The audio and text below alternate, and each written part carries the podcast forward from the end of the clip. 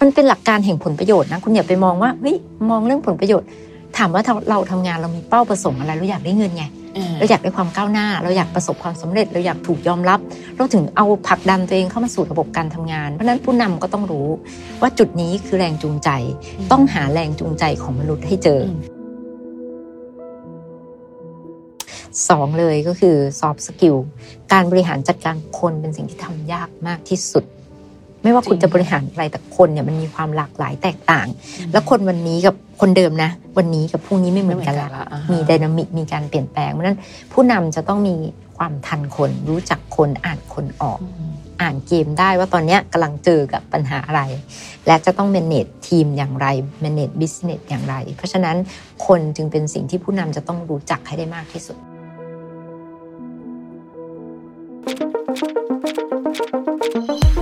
Remaster Mastering Your Skills ร่วมฝึกฝน พัฒนาทักษะของคนยุคใหม่ไปพร้อมกัน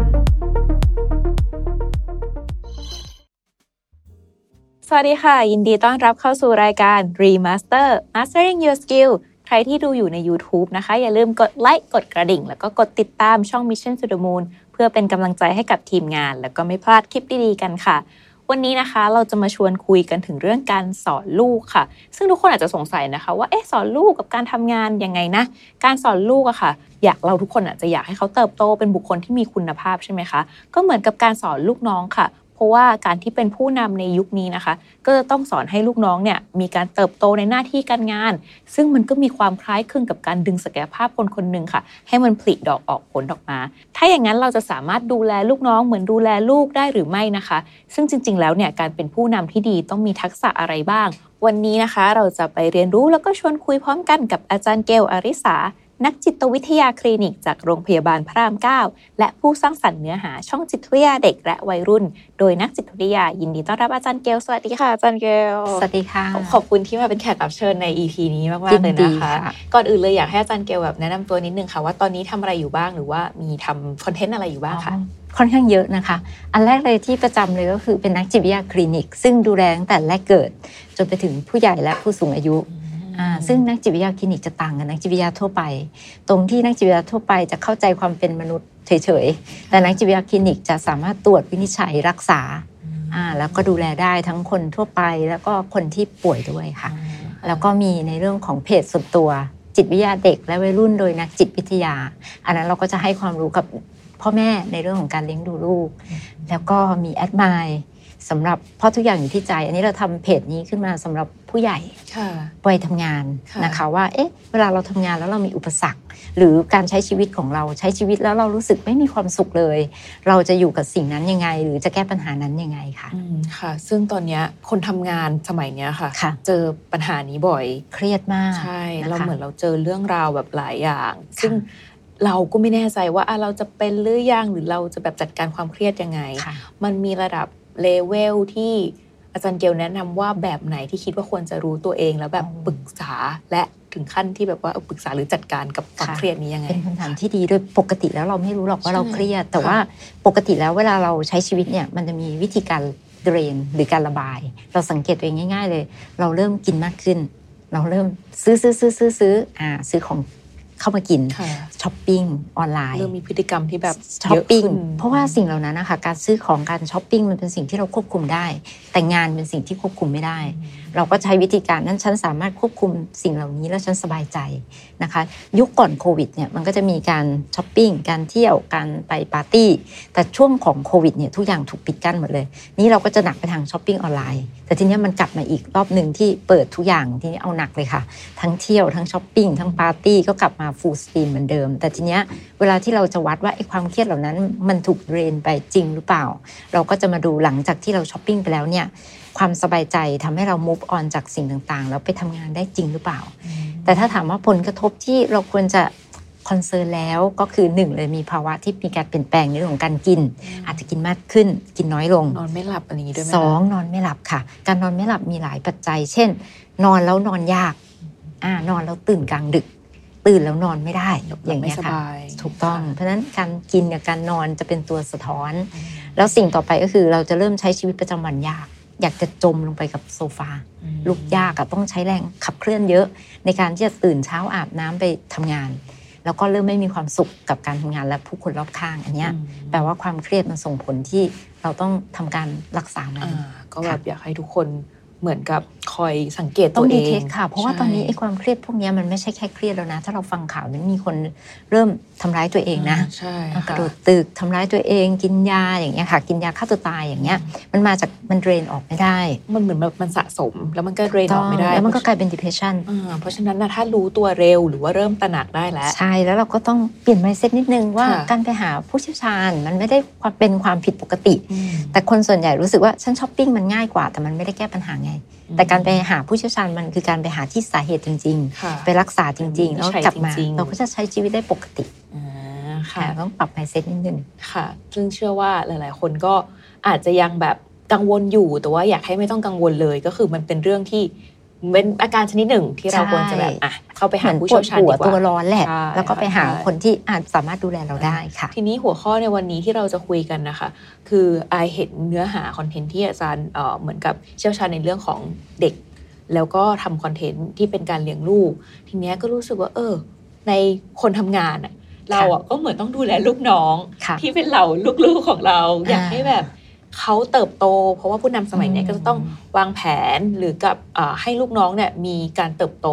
หรือว่าเราจะนำแล้วก็ให้เขาอะทำตามยังไง ซึ่งแต่ละคนน่ะก็จะมีพื้นเพไม่เหมือนกันค่ะต่างกับหรือว่าเหมือนกับการที่พ่อแม่ค่ะ เลี้ยงดูลูกเพราะว่าก็ต้องใช้หลักการจิตวิทยาในการแบบนำเขาอยากให้เขาทำอะไรบางอย่างค่ะเราไม่สามารถไปบอกว่าอะทำอ่า มัมันก็จะไม่ได้อ่าค่ะฮะมันมีมุมที่เหมือนหรือว่าต่างกันอืมประมาณไหนคะถ้าถามว่าเหมือนกันก็ในเชิงของการพัฒนาค่ะสำหรับลูกเนี่ยเวลาพ่อแม่เลี้ยงลูกก็อยากพัฒนาลูก แต่โดยส่วนใหญ่พ่อแม่ก็จะส่งไปโรงเรียน ให้โรงเรียนพัฒนา ก็เพจเราคก็มีก็หน้าที่ทำหน้าที่ที่อยากให้พ่อแม่กลับมาคอนเซิร์นว่าการเริ่มต้นของการพัฒนาเด็กมันเริ่มตั้งแต่ขวบปีแรกมันเริ่มที่บ้าน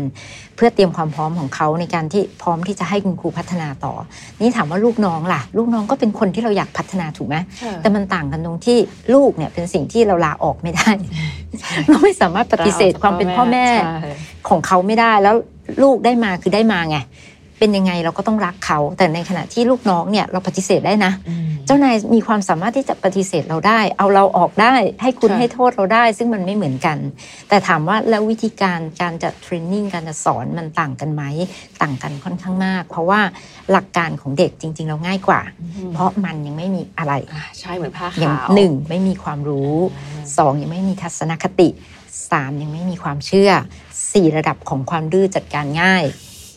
นะคะเพราะฉะนั้นแต่ลูกน้องเนี่ยต่างเลย ลูกน้องเนี่ยมาเติบโตมาคนละแบบอืมอ่ามีมีพื้นเพต่างกันแล้วค่ะสองความรู้อีก ในแต่ละมหาวิทยาลัยก็ให้ความรู้ที่แตกต่างกัน ความถนัดทักษะก็ไม่เหมือนกันอีกนะคะ แล้วมี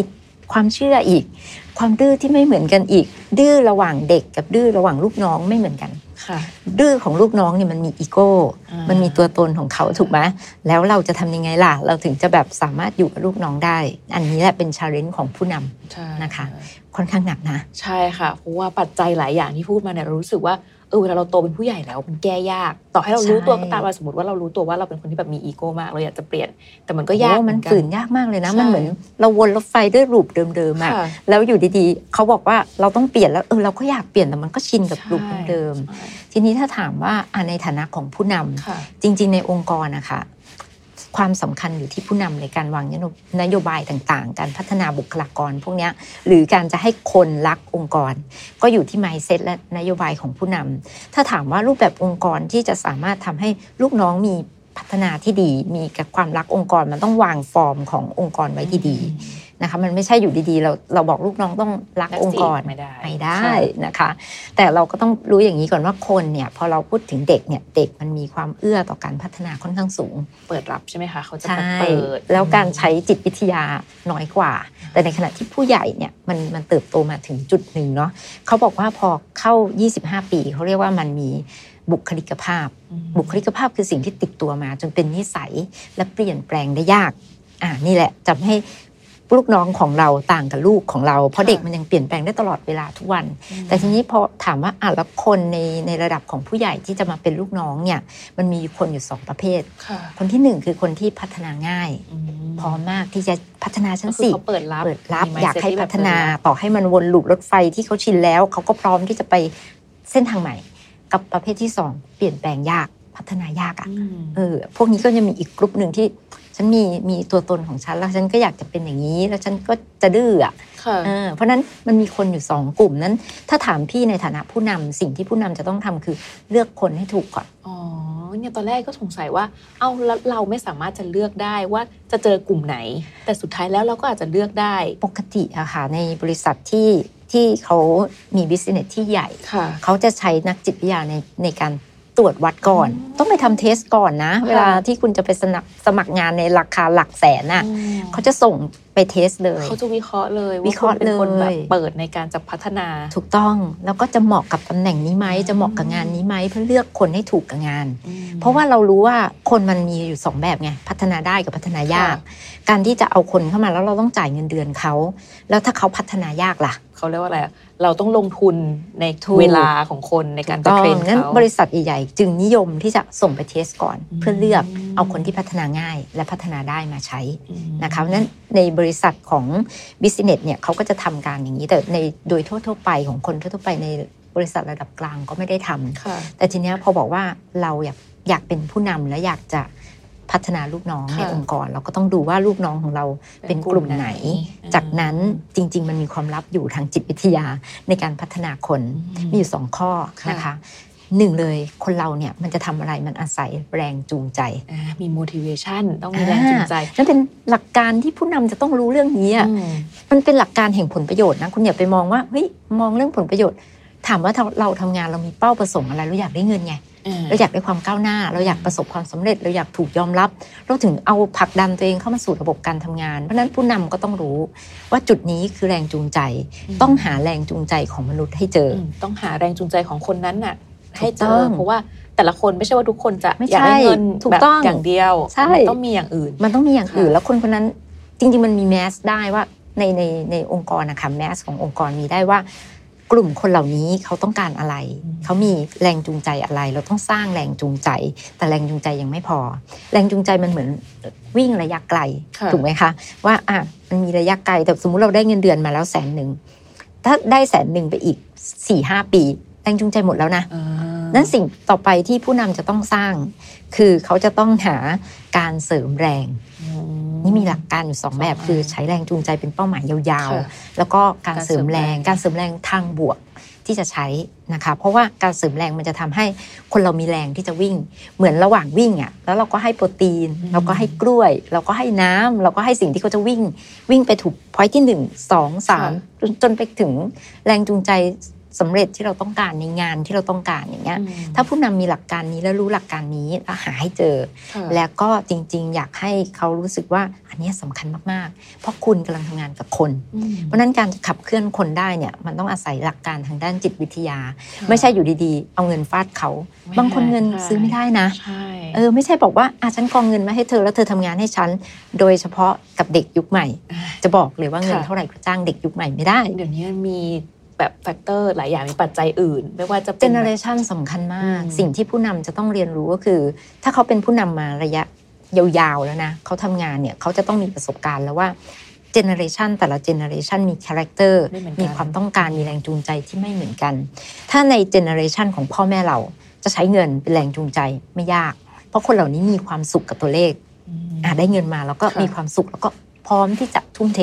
ให้ตัวเลขที่มันจะตริงตริงตริงตริง เพิ่มมากขึ้น ถูกต้องแล้วพอมันเปลี่ยน generation ตอนเนี้ย generation ที่เราเจออยู่เนี่ยเขานิยมความสมดุลอ่าความสุขของตัวเองอ่าความสมดุลของตัวเองเขา นิยมเขาต้องมีความสุขด้วย เขาต้องได้ผลประโยชน์ด้วย เขาต้องมีเงินด้วย เขาต้องถูกยอมรับด้วยมันมีมิติของความสมดุล ถ้าถามว่าอันแบบนี้ผิดไหมจริงๆไม่ผิดเลย ถูกต้องแล้วมนุษย์ต้องรักษาความสมดุล แต่ทีเนี้ยไอ้ความสมดุลนั้นมันทำให้ผู้นำยาก ถูกไหมคะเพราะว่าเราก็จะหาอันนั้นน่ะยากขึ้นมันมีหลายปัจจัยมากขึ้นผู้นำก็อาจจะได้คนทำงานที่ทำงาน 7 วัน แต่ generation ใหม่ไม่ทำงาน 7 วันใช่ค่ะผู้นำอยากได้คนที่ทำงานเลิกงานสองทุ่มอืม generation ใหม่จะไม่เลิกงานสองทุ่มเพราะเขาต้องสมดุลไง แต่คุณจะทำให้เขาทำงานถึง 7 วันได้นะ ถ้าคุณหาแรงจูงใจเจอ และคุณจะทำให้เขาทำงานไปถึงสองทุ่มได้นะ ถ้าคุณหาการเสริมแรงทางบวกได้นั่นคือโจทย์ของผู้นำอ่าแล้วอย่างนี้เราจะ ถ้าเราต้องก้าวขึ้นมาเป็นผู้นำเรารู้หลักการนี้แล้ว เราจะมีวิธีในการหายังไงคะอย่างแรงจูงใจเราอาจจะสำรวจหรือยังไงได้แต่ว่าไอ้ positive reinforcement แบบไอ้แรงเสริมอะค่ะค่ะมันคือสิ่งที่ไปด้วยกันกับแรงจูงใจนั้นเหรอใช่คะคือถ้าเราหาใช่เจอเราจะเจอทั้งสองอัน ถูกต้องเรามีวิธีในการหาอันแรกเลยเราต้องรู้จักคนของเราก่อนอืมเราอย่าลืมว่าไม่ว่าจะบิสเนสแค่ไหนนะ จริง ๆตำแหน่งนี้อะหน้าที่ของคนที่จะทำในบิสเนสเนี่ยมันมีใครรู้ไหม HR แต่เออแต่ในในธุรกิจทั่วๆไปที่เราเห็นคือ HR เนี่ยน่าสงสารมาก มันคือคนที่อยู่ตรงกลางตรงนี้อ่าอะใช่แล้วอยู่กับข้างล่างตรงนี้ค่ะซึ่งเป็นแรงดันขึ้นมาค่ะฉันต้องการอย่างแล้วก็มีนู้นฉันอยากได้ข้างบนอย่างนี้ ฉันจะทำอย่างนู้นอย่างนี้อย่างนั้นอ่าฉันจะไม่อยากสแกนนิ้วฉันจะค่ะไม่ไม่ไม่ข้างบนต้องการต้องการต้องการนี่มันก็มาดันอยู่ตรงเนี้ยตัวของ HR ที่อยู่ตรงกลางเนี้ยน่าสงสารมาก กลายเป็นว่าหน้าที่ของ HR ไม่ใช่การไปหาแรงจูงใจละ เป็นสิ่งที่เอานโยบายขึ้นอยู่กับ HR เป็นอย่างไรนะอ่าถ้า HR รักข้างล่าง HR จะเป็นคนไปต่อสู้กับข้างบนอะเป็นกระบอกเสียงให้ถูกต้องไป defend กับข้างบนค่ะแต่ถ้า HR โน้มตามข้างบน ข้างล่างจะโดนกดอ่าก็อยู่ที่น้ำหนักมันอยู่อยู่ตรงไหนแต่จริงๆอะเรา balance ได้นะ จริง ๆ หลักการของ HR ที่โน้มไปทางใดทางหนึ่งเนี่ยมันไม่สร้างสมดุลอืม HR ที่ดี HR ที่ดีคือการสร้างสมดุลระหว่างเจ้านายกับลูกน้อง แล้วทำให้สองคนเนี้ยมาอยู่ในอุปสงค์อุปทานเดียวกันให้ได้อืมไม่ใช่รับจากลูกน้องไป จัดการเจ้านาย รับจากเจ้านายมาจัดการลูกน้องไม่ได้ เราต้องมองกระบวนการทั้งหมดนี้คือพวกเดียวกันอืมเหมือนให้เราเป็นกลุ่มเดียวกันมีเป้าหมายเดียวกัถูนต้องมันคือบิสเนสเดียวกันค่ะอันนี้เป็นข้อที่คนไทยบกพร่องมาก ในเรื่องของการทำงานเป็นทีมอ๋อเพราะเราก็จะรู้สึกว่าฝ่ายฉันฝ่ายเธอ ใช่เพราะมันแบ่งไปอะทีมพอแบ่งทีมนี่อืมนรกมากเลยนะอืมทีม A ทีม B ทีม C แทนที่จะไปด้วยกันน่ะค่ะ มันก็ขัดแข้งขัดขากัน แข่งกัน บางคนใช้หลักการแห่งการแข่งขัน ทีนี้ผิดเลย เมื่อมันอยู่ในออฟฟิศเดียวกัน อยู่ในบิสเนสเดียวกันอยู่ในบริษัทเดียวกัน แล้วคุณไปใช้หลักการแห่งการแข่งขันเขาจะไม่ช่วยกันอืมอืมแต่ถ้าคุณใช้หลักการของคำการทำงานเป็นทีม ซึ่งฝรั่งเก่งมากเลย เขาสามารถเปิดใจรับในเรื่องของการติได้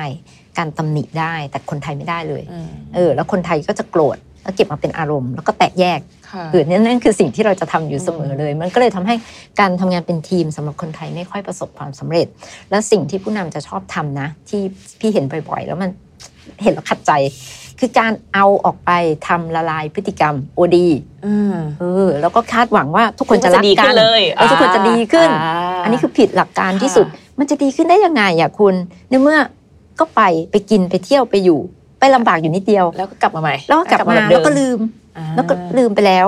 แล้วแล้วมันก็มีแรงต้าน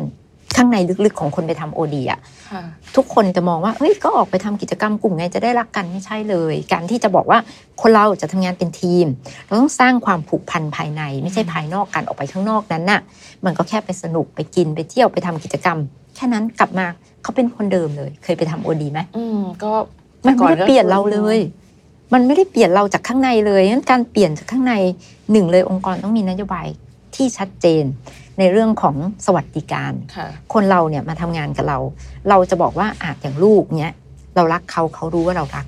แต่ลูกน้องเราอะอ่าเราจะแสดงความรักออกท่าไหนล่ะอ่าเราบอกใช่เขาว่าเรารักเขาเขาไม่เชื่อหรอกอ่าบอกอย่างเดียวก็ไม่แบบบอกก็ไม่เชื่อก็จะแปลกอีกพี่เป็นอะไรอะอะไรอย่างเอเงี้อยจะอาจะจจะกแบบลัวตกใจจะกลัวจะตกใจงั้นความรักความผูกพันในองค์กรมันต้องมาในรูปแบบของการเห็นอืมการได้ยินพฤติการรมสัมผัสกได้ ที่เขาจะได้สัมผัสได้ว่าเฮ้ยองค์กรรักเราองค์กรดีต่อเรา เราต้องให้ก่อนนะ ผู้นำต้องให้ก่อนบริษัทต้องให้ก่อนให้ให้สวัสดิการก่อน ให้ความรู้สึกเป็นห่วงก่อน เขาไม่สบายจะต้องมี HR จัดการนะ ส่งการ์ดไปให้ไหมส่งของไปให้ไหมให้ให้การลาหยุดที่มันไม่ได้ยาก ถ้าเขาป่วยอ่าแต่ถ้าถ้าเป็นอย่างอื่น ถ้างองแงอย่างอื่นการเมืองก็ค่อยว่ากัน แต่มันต้องให้เห็นความจริงใจขององค์กร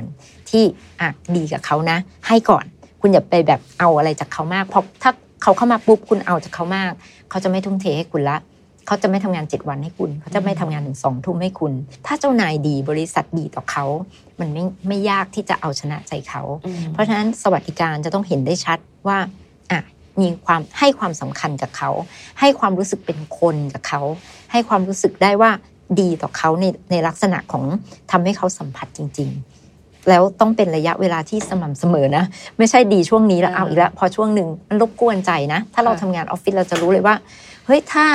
บริษัทอะไรเยอะแยะกับเรา แล้วก็ไม่ได้ให้อะไรเราเลยนอกจากเงินเดือนอ่าเราจะรู้สึกเราจะให้เท่าที่เราจะให้อ่าก็เหมือนแบบ ก็ทำให้มาแค่นี้ก็ทำไปค่ะประมาณนั้น ถูกต้องอืมนั่นความรักในองค์กรมันไม่ใช่การออกไปจัดกิจกรรม แต่การทำให้มันสม่ำเสมอในระบบของการดูแลอะอืมเออแล้วก็ในระบบของแรงจูงใจในระบบของการเสริมแรงทางบวกค่ะจะต้องมีอยู่สม่ำเสมอค่ะนะคะไม่ใช่แค่การประเมินเพื่อขึ้นเงินเดือนอืมตอนนี้เราใช้ระบบประเมินเพื่อขึ้นเงินเดือนถูกไหมแต่จริง ๆ ระบบเนี้ยมันเอาไว้ทำรีวอร์ดด้วยอืมอ่าถ้าคนเราได้รับการยอมรับ ถ้าคนเราถูกรู้สึกว่าสำคัญ คนเราจะมีความสุข ถูกไหมคะเมื่อคนเรามีความสุขสารแห่งความสุขเนี่ยมันจะหลั่งและมันจะทำให้เขาทุ่มเทกับเราอืมอันนี้เป็นความลับที่บางครั้งผู้นำไม่รู้ อืมหรือว่าบางทีเขาก็อาจจะแบบคือพอคนที่ขึ้นไปบางทีก็อาจจะลืมตรงนี้ใช่ไปว่าเราก็เคยได้รับการดูแลแบบไหนเราอยากได้แบบไหนอะไรเงี้ยค่ะแต่ว่าอาจจะไปโฟกัสกับแบบการอยากได้เป้าอะกดดันยอดอ่าหรืออะไรเงี้ยแล้วก็ต้องตัดอะตัดสวัสดิการตัดอะไรตัดอย่างนี้ค่ะแต่ว่าต้องอย่าลืมว่า เราทำงานกับคนถูกต้องคนก็เป็นแบบพื้นฐานสำคัญที่จะทำให้เราสำคัญมากค่ะอืได้ขึ้นจะบอกเลยไปว่าพนักงานตัวเล็ก ๆ ทุกคนนะตั้งแต่แม่บ้านรปภมันสำคัญมากทำไมแม่บ้านรปภถึงสำคัญ พี่ถามว่าพวกเขาเหล่านั้นน่ะ เป็นหน้าเป็นตานะอืมคนที่มา contact จอดรถมีปัญหาตั้งแต่จอดรถอะสมมติเขาจะทำ business กับเราเอารปภไม่ welcome ละยากละติดต่อยากเข้ามาเจอแม่บ้านแม่บ้านไม่ดูแลอีก คนเหล่านั้นตัวเล็กตัวน้อยเหล่านั้นอะ มันกำลังเป็นจริง ๆ พวกเขาเป็น decorate ของเรา เป็นสิ่งที่ทำให้คนอื่นมองเห็นภาพของเราว่าเราเป็นอย่างไร นั้นเราอย่าไปมองรู้สึกว่าเฮ้ยเราต้องให้ความสำคัญแค่ผู้จัดการ แต่ทุกคนที่อยู่ในองค์กรนะคะทุกเลเวลมีความสำคัญเสมอสำหรับองค์กร เป็นฟันเฟืองอะน็อตก็สำคัญสกรูก็สำคัญ วงแหวนก็สำคัญเพราะฉะนั้นทุกอย่างขององค์กรควรจะถูก ถูกดูแลอย่างดีอืมจริงค่ะ อันนี้เห็นด้วยมาก ๆ เลย แล้วเราเนี่ยวิธีในการหา motivation คือเราแบบเข้าใจคือต้องแบบเหมือนกับใกล้ชิด แล้วก็เข้าใจพนักงานเข้าใจคนที่อยู่ร่วมกับเรา ผู้นำไม่จำเป็นต้องทำเองอะก็เรามีจะผ่นทีมไง HR ทีมเนี่ยไม่ใช่จะเอาไว้แข่งขันอืมทีมจริง ๆ เราทำลักษณะเคยเรียนมหาลัยไหมแล้วมันมีพี่ระบบพี่ดูแลน้องอะเป็นพี่รหัสอะไรอย่างงี้ใช่มันมีค่ะทีมที่เราแทนที่เราจะจัดทีมเพื่อแข่งขัน set up ทีมขึ้นมา คุณดูแลกันและกัน แล้วคุณไปหามานะว่าคนในทีมคุณมีแรงจูงใจอะไรต้องการการเสริมแรงอะไรเขายินดีที่จะบอกคุณด้วยซ้ำถ้าคุณสามารถเก็บข้อมูลมาได้ ถ้าคุณอะให้เวลาเขาออกไปอะมีงบประมาณให้เดือนละครั้งทีมนี้ออกไป ไปทำความรู้จักไปทำความเข้าใจกันไปสมานสามัคคีกัน แล้วดึงออกมาให้ได้ว่า สิ่งที่คุณต้องการในการมีชีวิตอยู่เป้าหมายของคุณในการทำงานคืออะไร ผู้นำแทบไม่ต้องใช้เวลาของตัวเองเลย แต่ใช้คนให้เป็นแค่นั้นเองอืมอะแล้วทีมแต่ละทีมก็มารีพอร์ต m ม n เจอร์แมเนเจอร์ลงไปที่ HR HR ติดต่อผู้นำไปอย่างเงี้ยอืมมันก็เป็นระบบที่เราสร้างขึ้นได้ เพียงแต่พี่มองว่าในบางครั้ง business มันไม่ได้มองคนในแบบที่เป็นคน business มันมองว่าก็จ้างก็จ่ายตังค์ก็ทำงานสิ เธอออกฉันก็จ้างคนใหม่ แต่อย่าลืมว่าทรัพยากรมนุษย์นี่สำคัญมาก ๆ เลย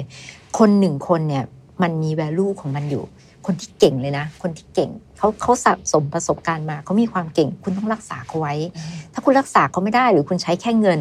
คนอื่นก็ซื้อเขาไปได้นะจริงค่ะอ่าตอนนี้การแข่งขันมันสูงมาก คนที่มีคุณค่าคนที่ทำงานได้ดีใครๆก็อยากได้เป็นที่ต้องการของตลาดสำหรับพี่พี่มองว่าโอเค hard skill เป็นส่วนหนึ่งแล้วนะ แต่ว่า hard skill เนี่ยเป็นส่วนที่มหาวิทยาลัยให้มาค่อนข้างดี คือทุกคนมี hard skill คือสมองเลยค่ะความเก่งเนี่ยพี่รู้สึกว่าเจเนอเรชันใหม่เนี่ยเด็กเก่งเยอะมากเลย เก่งแข่งกันได้เลย ไม่ว่าจะมหาลัยเอกชนมหาลัยรัฐบาลหรือจบมาจากนอก พวกเนี้ยค่อนข้างมีการเรียนรู้ที่ดีมีชิปที่ดีฝังมาตั้งแต่เด็กอืมแต่สิ่งหนึ่งที่ตอนนี้บุกพร่องมากเลยก็คือ soft soft skill skill ค่ะนั้นสำหรับพี่เวลาพี่เลือกคนพี่หนึ่งเลยพี่ดูเรื่องของวุฒิภาวะ วุฒิวุฒิภาวะในเรื่องของความรับผิดชอบ ในเรื่องของอารมณ์ ในเรื่องของ motivation ของเขาในการมีชีวิตอยู่ของเขาว่าเขารู้สึกยังไงกับชีวิตของเขาบ้าง ถ้าเขารู้สึกว่าเขาอยากมีชีวิตเขาอยากมีชีวิตอยู่อย่างเงี้ยเขาจะมี motivation สูงในการทำงานอืมเพราะฉะนั้นเราต้องมองว่าอย่างนี้ค่ะว่า ในการที่เราเอาคนเข้ามาเราต้องมองว่าคนสำคัญมาก เพราะมันไม่ใช่หมายความว่าคนที่หนึ่งออกไปแล้วเอาคนที่สองมาแทน เราเสียเวลามากกับการสูญเสียคนอ่าสมมุติเราเอาคนมาปุ๊บ มันใช้การไม่ได้ค่ะใช้การไม่ได้เราต้องเอาคนนี้ออก กว่าเราจะเทรนนิ่งคนคนนี้ได้อะสี่เดือนอืมถูกไหมค่ะแล้วเราเทรนนิ่งสี่เดือน ใช้การไม่ได้อีกแล้วเราต้องไปสมัครคนใหม่อีกสองเดือนอืมเท่ากับปีหนึ่งนั้นอะ คุณเปลี่ยนคนอืมคุณไม่ได้งานเลยนะ คุณไม่ได้คุณภาพของงานว่าคุณเปลี่ยนแล้วคุณต้องเทรนนิ่งค่ะเพราะฉะนั้นคนหนึ่งคนที่คุณคิดว่าดีอยู่แล้ว คุณต้องรักษาไว้ให้ดีอืมซึ่ง soft skill ที่อาจารย์เกลรู้สึกว่ามันสำคัญมาก ๆ แล้วก็ควรจะมีในผู้นำอะค่ะ เป็นอะไรโอ้บ้างโหคะในผู้นำนี่มีหลายด้านที่เราอืมต้องการเลยนะหนึ่งผู้นำต้องฉลาดอืมเพราะว่าอะไรเพราะว่าเด็กยุคใหม่ฉลาด ถ้าเด็กยุคใหม่ได้ผู้นำที่ไม่ฉลาดนะเขาจะต่อต้านทันทีอืมคือไอ้ความฉลาดเนี้ยมันอาจจะเป็นการยอมรับในด้านใดด้านหนึ่งไหมคะคือคนเราอะไม่สามารถฉลาดได้ทุกด้านอืมแต่ถ้าสมมุติเราทำแล้วเราโชว์ความฉลาดออกมาได้ คนฉลาดนะคะมันจะไม่ได้แบบต้องเรียนเก่ง แต่คนฉลาดต้องมองไปถึงการไกลได้ แล้วก็ต้องฉายแววความฉลาดออกมาได้พูดอะไรต้องเก็ตอะ ถ้าคือเด็กยุคใหม่มันเก่งนะเวลาที่เด็กยุคใหม่มาเจอกับเราเขามีวิธีเช็คนะ อย่างพี่เวลาที่คนยุคใหม่เข้ามาคุยเขาจะเช็คเลยว่ารู้จักไหมรู้จักอันนี้ไหมรู้จักอันนี้ไหมรู้จักอันนี้ไหมถ้าเราไม่รู้จักเราโง่เลยนะ เพราะฉะนั้นเด็กยุคใหม่ก็จะมองมาที่ผู้นำว่าฉลาดไหมอะรู้เรื่องไหมอะคุยกันรู้เรื่องไหมถ้าคุยกันไม่รู้เรื่องแปลว่าไม่ฉลาดนะเพราะฉะนั้นผู้นำต้องสมาร์ท ต้องสมาร์ทอืมนะคะสองเลยก็คือ soft skill การบริหารจัดการคนเป็นสิ่งที่ทำยากมากที่สุด ไม่ว่าคุณจริงจะบริหารอะไรแต่คนเนี่ยมันมีความหลากหลายแตกต่าง แล้วคนวันนี้กับคนเดิมนะ วันนี้กับพรุ่งนี้ไม่เหมือนกันละละอ่าฮะมีไดนามิกมีการเปลี่ยนแปลงเพราะฉะนั้นผู้นำจะต้องมี ความทันคน รู้จักคนอ่านคนออกอืมอ่านเกมได้ว่าตอนเนี้ยกำลังเจอกับปัญหาอะไร และจะต้อง manage ทีมอย่างไร manage business อย่างไร เพราะฉะนั้นคนจึงเป็นสิ่งที่ผู้นำจะต้องรู้จักให้ได้มากที่สุดค่ะอาจารย์ค่ะเกลมีคำแนะนำสำหรับแบบเรารู้สึกว่าการอ่านคนน่ะเป็นเรื่องยาก แต่มันก็เป็นสิ่งจำเป็นที่ต้องทำสำหรับคนที่จะก้าวไปเป็นผู้นำหรือคนที่เป็นผู้นำอยู่ค่ะการอ่านคนเนี่ยบางคนที่อ่านได้ดีเพราะว่าเขาเจนเกมมีประสบการณ์ค่ะ อาจารย์เกลมีคำแนะนำสำหรับแบบคนที่ยังเป็นมือใหม่ในการที่จะอ่านคนยังไงให้ให้มันไม่แป๊กหรือว่าให้มันแบบไม่ผิดจังหวะอะไรอย่างเงี้ยค่ะค่ะ คือเวลาที่เราจะดูคนน่ะมันเป็นค่อนข้างเป็นเรื่องที่ยากต้องเป็นต้องเป็น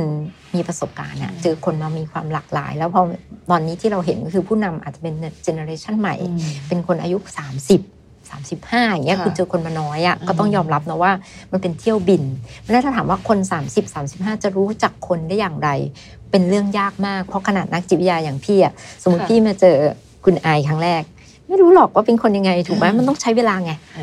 ต้องคุยต้องใช้เวลาต้องศึกษาอืมแต่ถามว่าผู้นำมีเวลาอย่างนี้ไหมไม่มีแต่เราก็ต้องแบ่งไว้ถ้าอย่างนั้นนะเราก็ต้องแบ่งให้มันมีเวลาเพื่อจะเรียนรู้กัน เพื่อจะสร้างความสัมพันธ์นี้ความเชื่อใจกันอ่า การดูคนอย่างนี้ใช่ไหมคะใช่ค่ะ แต่ว่าอย่าลืมว่าพอเราพูดถึงบริษัทเล็กเนี่ยผู้นำสามารถทำได้อ่าแต่ถ้าเราพูดถึงบิสเนสที่ใหญ่ขึ้นมาล่ะค่ะมีลูกน้องสัก 50 คนอืมร้อยคน 1,000 คน 10,000 คนไม่ได้ละ มันต้องมีเครื่องมือ เครื่องมือที่จะรู้จักคนนะคะแต่ถามว่าแล้วเครื่องมือตัวนี้สำหรับพี่อะมันค่อนข้างง่าย เพราะว่าทางจิตวิทยาคลินิกเนี่ยเรามีเครื่องมือ เรามีแบบทดสอบที่สามารถเทสได้เลยว่า คนของคุณเป็นคนประเภทไหน อืมอะคนของคุณมีลักษณะอย่างไร คนของคุณควรทำงานอะไร คนของของคุณควรจะถูกใช้งานอย่างไรเป็นเครื่องมือ แต่ถ้าถามโดยตัวของผู้นำอะพี่ว่ายากมากเลย เพราะในตัวเทสที่เราเทสเนี่ยเราใช้เวลาสักประมาณ 4 ชั่วโมงต่อคนนะอื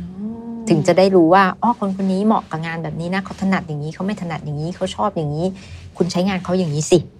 นี่เป็นแมนนวลแต่ใช้เวลา4ชั่วโมงต่อคนนะอืมเออแล้วถ้าถามว่าผู้นำ เอางี้ให้แนะนำว่าไปศึกษาหลักการทางด้านจิตวิทยาค่ะในการจัดการคนในการจัดการกับอารมณ์ ในการจัดการกับสถานการณ์ต่างๆ มันก็จะเป็นเครื่องมือที่ช่วยได้ แต่การอ่านคนต้องอาศัยประสบการณ์จริงค่ะๆเหมือนอ่านหนังสือต้องอ่านไปเรื่อยอ่านไปเรื่อยๆเราถึงจะมีคลังความรู้เก็บใช่ connecting แต่ระดับไปเรื่ๆแต่อยสิ่งที่น่ากลัวคือ เมื่อผู้นำไปอ่านหนังสือจิตวิทยา ผู้นำบางคนก็พยายามจะใช้จิตวิทยา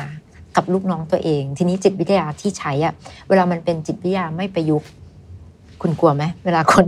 มาพูดจาแบบๆใช่กลัวค่ะเหมือนตามตำราอะไรอย่างเงี้ยจิตวิทยาตามเก็แบบตำราแล้วเราก็จะกลัวไงอืมมันไม่เนียนไงค่ะแต่ว่าจิตวิทยาเชิงประยุกต์หมายความว่ามันถูกย่อยมาแล้ว มันเอาาทำปรับกับสถูถากนต้กาอรงณ์หรือว่าแบบที่เรากำลังเป็นอยู่กำลังคุยใช่ค่ะมันมันมันมีเขาเรียกว่ามันมีศิลปะ มันแล้วมันจะทำให้คนมีความรู้สึกว่าไม่ได้กำลังถูกทำอะไรอยู่อ่าแบบไม่รู้ตัว ถูกต้อง แต่มันกำลังอะเขากำลังดีกับเราอยู่อย่างเงี้ยเพราะฉะนั้นจิตวิทยาที่จะใช้มันไม่มันไม่ได้อ่านหนังสือมาเราใช้มันต้องถูกย่อยก่อน ถูกทำความเข้าใจก่อนแล้วถูกเอาไปใช้อืมนะคะคล้าย ๆ กันกับลูกเลยค่ะเวลาเราใช้ศิลปะกับลูกนี่ศาสตร์ของจิตวิทยาที่เราใช้กับเด็กอะ่ะมันก็มีตอนนี้พี่เห็นในตลาดมันก็มีอยู่สองแบบแบบอาศัยความเข้าใจกับอาศัยไม่มีทักษะมีความรู้แต่ไม่มีทักษะ แต่ ทักษะมันจะเกิดขึ้นเนี่ยพี่บอกว่าผู้นำจะต้องใช้จิตวิทยาเชิงประยุกต์ค่ะก็คือมีทักษะในการใช้ไม่ใช่แค่อ่านหนังสือมาแล้วมีแค่ความรู้ เพราะคนจะไม่เชื่ออพอคนไม่เชื่อคนระแวง เมื่อคนระแวงคนจะระวังถูกไหมคะใช่ว่าค่ะคนก็จะเริ่มปิดเลยมาถ้าแบบมาระยังวัไงต้องการอะไรจากเราเนี่ยค่ะเธอหวังอะไรจากฉันหรือเปล่า เธอกำลังมาทำการไซโคฉันหรือเปล่าวันนั้นจิตวิทยาเป็นสิ่งที่ต้องระวังในการใช้อืมค่ะค่ะโอ้วันนี้ได้คุยกับอาจารย์เกลก็รู้สึกว่าเออเราเห็นความสำคัญ แล้วเราก็ย้ำกับจุดนี้ว่าเราเห็นความสำคัญกับการที่ ดูแลคนให้คุณค่ากับคนรักษาคนเอาไว้ค่ะซึ่งการที่จะเป็นผู้นำที่เราต้องแยกแล้วก็วิเคราะห์คนให้เป็นว่าคนไหนที่สามารถแบบอะพัฒนาได้เราจะใส่เข้าไป ทีนี้พอฟังจากอาจารย์เกลแล้วค่ะสุดท้ายเรารู้สึกว่าเออแบบการเรียนรู้เรื่องจิตวิทยา มันก็เป็นเรื่องที่จำเป็นและก็สำคัญค่ะอาจารย์เกลมีคำแนะนำที่อยากจะฝากไว้ว่า ถ้าคนที่อยากจะเริ่มต้นเรียนรู้ด้านนี้ ฝึกฝนด้านนี้เพื่อเอาไปประยุกต์ใช้อะค่ะ เราจะเริ่มฝึกได้ยังไงหาฝึกจากที่ไหน หรือว่าควรจะไปเสิร์ชอะไรก่อนแบบเริ่มต้นสำหรับ คนที่เอาไปใช้ในการทำงานโอนะคะเคจิตวิทยาในการทำงานที่สำคัญเลย มันก็จะเป็นเรื่องของการเข้าใจ จิตวิทยาที่ที่เรากำลังพูดถึงเนี่ยค่ะ บางคนเมื่อก่อนเราพูดถึงจิตวิทยา ทุกคนก็จะมองในเรื่องของโรคโรคป่วยอ่าโรคจิตโรคประสาทเป็นคนบ้า แต่จริงๆไม่ใช่เลยจิตวิทยามันอยู่ทุกวันเลยนะ คุณตื่นนอนขึ้นมาคุณใส่เสื้อผ้าสีเนี้ยมันมีหลักการอยู่นะ ว่าทำไมถึงใส่สีนี้ล่ะอืมทำไมถึงแต่งหน้าโซนนี้ล่ะทำไมปล่อยผมล่ะเรามีสีมงคลเออเห็นไหม อ๋อมีการโน้มน้าวมีการสร้างมันมีภาพความลักษณ์เชื่อมันก็คือจิตวิทยาอะไรอย่างถูกงี้ไหมใช่ไหมมันคะคือจิตวิทยาไงเรามีความเชื่อวันนี้จะเป็นวันดีของเราเราอยากมีมงคลกับชีวิต เราแต่งบางวันเราอารมณ์ไม่ดีเราแต่งสีดำเพราะเรารู้สึกเศร้าไง เราก็ไปหยิบเสื้อผ้าสีดำมาโดยเราไม่รู้ตัว เราก็แต่งหน้าเฉดหนึ่งเราก็ใช้กระเป๋าแบบหนึ่งอืมเราก็กินอาหารแบบนึงจริงๆจิตวิทยามันอยู่ในลมหายใจมันค่ะคือสิ่งที่อยู่ข้างใน แล้วมันถูกสะท้อนออกมาเป็นส่วนต่างๆ ของร่างกาย และเป็นส่วนต่างๆ ของพฤติกรรม จิตวิทยาไม่ใช่แค่การ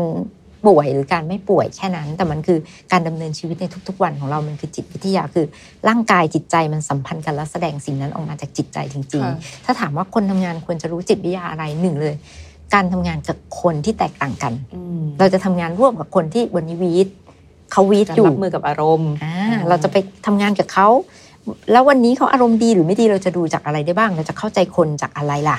แล้วเมื่อเราเข้าใจเขาแล้วเราจะอยู่ร่วมกับเขาได้อย่างไรล่ะค่ะ เราจะสร้างความสัมพันธ์ได้อย่างไรล่ะ แล้วเราจะรักษาความสัมพันธ์ได้อย่างไรล่ะ ความสัมพันธ์ในงานเนี่ยมันไม่เหมือนกับความสัมพันธ์ทั่วๆไป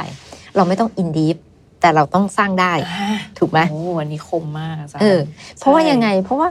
มันไม่จำเป็นต้องไปกินข้าวนอกงานด้วยกันแต่อยู่ตรงนั้นน่ะอ่าแต่เนี่ยเจอบ่อยนะแบบคนที่ เหมือนทำงานด้วยกันอะรู้ค่ะสึกว่าเฮ้ยเราทำงานกับคนนี้แบบโฟล์มากเลยแบบเข้าใจอะไร แต่ว่าไม่ได้เป็นเพื่อนสนิทกันแบบออกไปแฮงเอาท์ไปกินข้าวไม่แบบจำเป็นั้นเลยอืมในฝรั่งอะค่ะเขาแยกเลยนะคอลีดกับเพื่อน แต่ในคนไทยนี่เละเทะหมดเลยปนกันหมดเลย แล้วก็พอปนกันออกไปเที่ยว พอมาทำงานทำงานแล้วไม่ได้ทะละอ่าทะเลาะอ่าพอไม่ตามใจเราเราจะทะเลาะแล้วนะ เพราะมันมีความสัมพันธ์ข้างนอก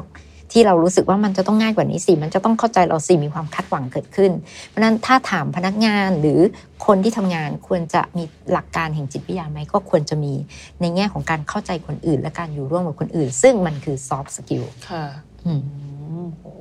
วันนี้ที่ได้คุยกับอาจารย์ก็รู้สึกว่าเราแบบได้ความรู้แล้วก็ได้คำแนะนำที่เรื่อง soft skill เนี้ยเป็นทักษะสำคัญที่จะต่อยอดไปถึงแบบเรื่องของการก้าวเป็นผู้นำบอกเลยว่า soft skill ทำให้คุณต่างอืม เพราะว่าทุกถ้าทุกคนฉลาดเท่า ๆกันอะเหมือนเราเรียนหนังสือเล่มเดียวกันอะอะทุกคนได้เกรดเท่ากันอืมทุกคนฉลาดเท่ากัน คนที่จะแตกต่างคือคนที่มี soft skill อืมคนที่เข้าหาคนอื่นเป็น คนที่สามารถดึงความสนใจมาไว้ที่ตัวเองได้ คนที่สามารถประสานงานกับทุกระดับได้ คนที่สามารถพูดแล้วคนอื่นเชื่อ นั่นคือ soft skill ค่ะค่ะ อันนี้ก็อาจจะต้องเอาไปปรับใช้กับหน้าที่ของตัวเองที่ทำอยู่หรือว่าในอุตสาหกรรมไหนที่บางคนอาจจะเป็นอาชีพที่ เซลล์อะต้องไปโน้มน้าวบ่อย โอ้โห นี่ skill สูงมากเอออันนั้นก็ต้องใช้เยอะ เยอะมากอืมเซลล์นี่มาตั้งแต่การแต่งตัวเลยนะค่ะจิตวิทยาในเรื่องของบุคลิกภาพค่ะการแต่งตัวมันไม่ใช่แค่สีมงคล แต่การที่เขาจะสร้างช่างสังเกตอืมว่าวันนี้ลูกค้าของเขาอารมณ์ยังไงอืมเขาควรจะทักลูกค้าด้วยแบบไหนค่ะเขาควรจะแค่ไหนมันกำลังดี เซลล์นี่สำคัญมากอืมว่า เอ๊ะเรา มากไปล้ำเส้นไปหรือเปล่า เราเล่นเกินไปหรือเปล่า เราแข็งเกินไปหรือเปล่า เราห่างเกินไปหรือเปล่าเนี้ยจิตวิทยาทั้งนั้นเลยค่ะโอ้โหวันนี้ก็ได้รับคำแนะนำที่ดีมากเลยค่ะยังไงก็ต้องขอขอบคุณอาจารย์เกลนะคะ ที่มาแชร์ให้เราในวันยินดีนี้มากค่ะ ขอบคุณมากค่ะสวัสดีค่ะ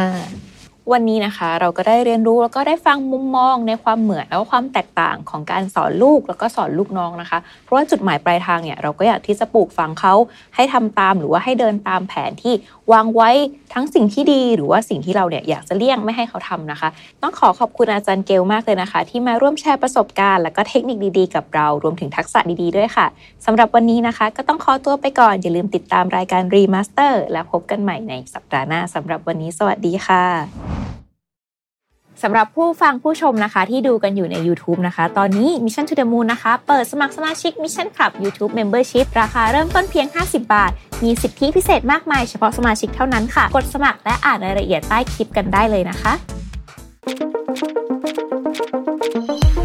Remaster